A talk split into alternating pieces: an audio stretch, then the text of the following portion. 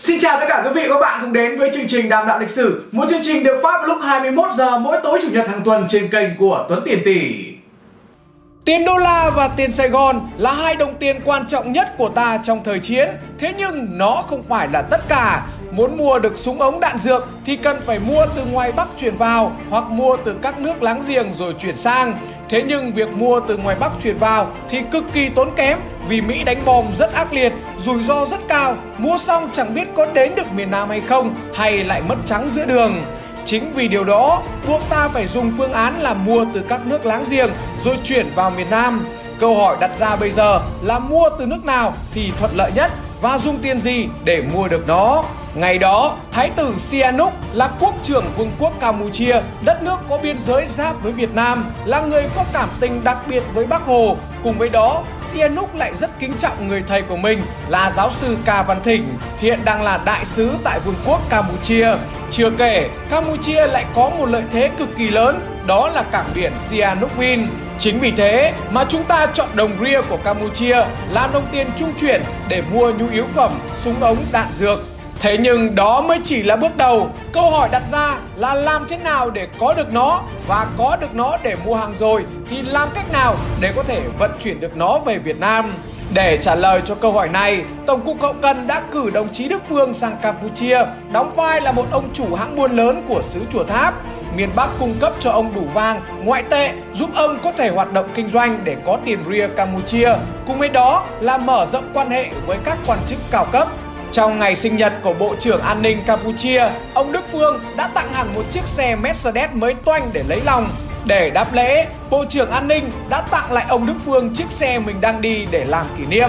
Mặc dù vô tình, thế nhưng từ ngày có chiếc xe cũ của Bộ trưởng An ninh, ông Đức Phương được mệnh danh là bất khả xâm phạm.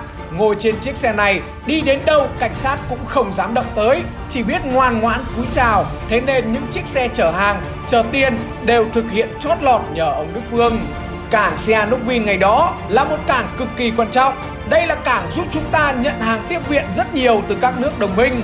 Sở dĩ phải vận chuyển qua cảng biển này bởi đường bộ thì quân địch đánh phá quá ác liệt mà đường biển thì từ vụ Vũng Rô năm 1965 chúng ta đã bị lộ nên việc vận chuyển vũ khí, lương thực qua đường biển đã bị kiểm soát cực kỳ gắt gao nên cũng rất khó.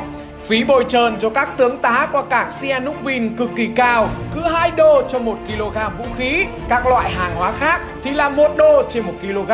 Mức giá này luôn thay đổi tùy theo tuyến đường, tùy theo tướng nào quản lý tuyến đường đó. Có những thời kỳ tướng bên đó không chịu lấy tiền mà đòi lấy vũ khí với tỷ lệ 30%, cứ 10 khẩu súng thì họ lấy 3 khẩu. Chưa kể, có được vũ khí hàng hóa rồi thì mình còn phải thuê kho bãi nữa để chứa. Việc thuê kho bãi này phải dùng tiền ria. Mặc dù phí cao như vậy, thế nhưng mình vẫn phải chấp nhận. Tính đi tính lại, vận chuyển theo cách cũ của ta, bom đạn nó đánh còn mất nhiều hơn, thế nên vẫn phải cắn răng để chịu. Mọi thứ tưởng chừng suôn sẻ cho đến năm 1970 khi London đảo chính chính quyền Sihanouk khó khăn bắt đầu ập đến với chúng ta. Sihanouk là người ủng hộ Việt Nam nhưng London lại là người được Mỹ hậu thuẫn. Chính vì thế mà ông ta làm đủ mọi cách để ngăn chặn đường tiếp tế của mình qua đất Campuchia. London không biết cụ thể có bao nhiêu tiền ria đang được cất giữ trên đất Việt Nam. Thế nhưng hắn đủ thông tin để biết rằng Việt Nam dùng rất nhiều tiền để giải quyết những nhu cầu trên đất Campuchia như mua chuộc lính, sĩ quan, mua sắm hàng hóa. Chính vì thế mà London đã ra lệnh đổi tiền và phong tỏa toàn bộ tuyến biên giới để nhằm mục đích bóp chết toàn bộ số tiền ria mà mình đang có trong tay. Chủ trương đổi tiền được giữ bí mật và chỉ công bố vào ngày bắt đầu đổi tiền là ngày 24 tháng 2 và kết thúc vào ngày 10 tháng 3 năm 1970 trước khi đảo chính một tuần. Chính vì thế mà quân ta chẳng thể nào biết được. Thế nhưng may một cái, để tiến hành đổi tiền thì London phải in những tờ giấy liên quan đến đổi tiền như các bảng thông báo đổi tiền ở đâu, các quy định đổi tiền như thế nào. Chính những tấm bảng này mà người của ta mới biết được mọi toan tính của London. Hắn đến xưởng in Waform, xưởng in hiện đại nhất và cũng là xưởng in mà họ tin tưởng nhất thời bấy giờ để in giấy tờ. May cho quân ta, người quản lý nhà in lại là thanh niên Việt Kiều Trần Trí Năng. Cha của anh này là người gốc An Giang, sống lâu năm trên đất Campuchia và trở thành viên chức cao cấp trong kho bạc quốc gia của xứ Chùa Tháp. Cả hai cha con Trần Trí Năng đều là người của mình.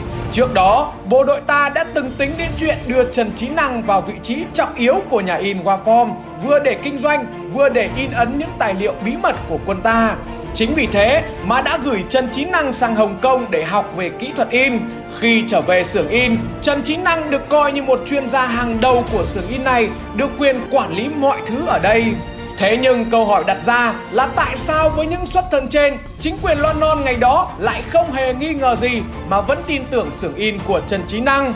Đơn giản bởi do cha của anh đã sống lâu năm bên đó, còn Trần Chí Năng thì có vợ là người Campuchia luôn, nên chính quyền Campuchia coi như anh đã bị đồng hóa rồi. Chính sự chủ quan này của London mà ta mới có thể biết được những bí mật của họ. Thế nhưng bài toán bây giờ nan giải hơn rất nhiều khi chúng ta biết được London sẽ đổi tiền. Thế nhưng khổ một cái, quân lính của London đã vây chặt quanh Sừng in để đảm bảo cho kế hoạch đổi tiền bí mật của mình. Vậy làm thế nào để có thể báo được tin cho bộ đội ở ngoài bây giờ? Nội bất xuất, ngoại bất nhập. Biết tin là một chuyện, nhưng truyền tin đó đi được là một chuyện cực kỳ khó.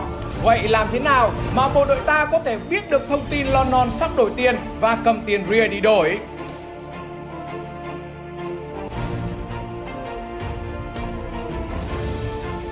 Vâng và chương trình đàm đạo lịch sử ngày hôm nay xin phép được tạm dừng tại đây. Xin cảm ơn sự quan tâm theo dõi của tất cả quý vị và các bạn. Và hãy nhấn like cũng như subscribe để kênh của em sớm đạt một triệu người đăng ký đi nhé.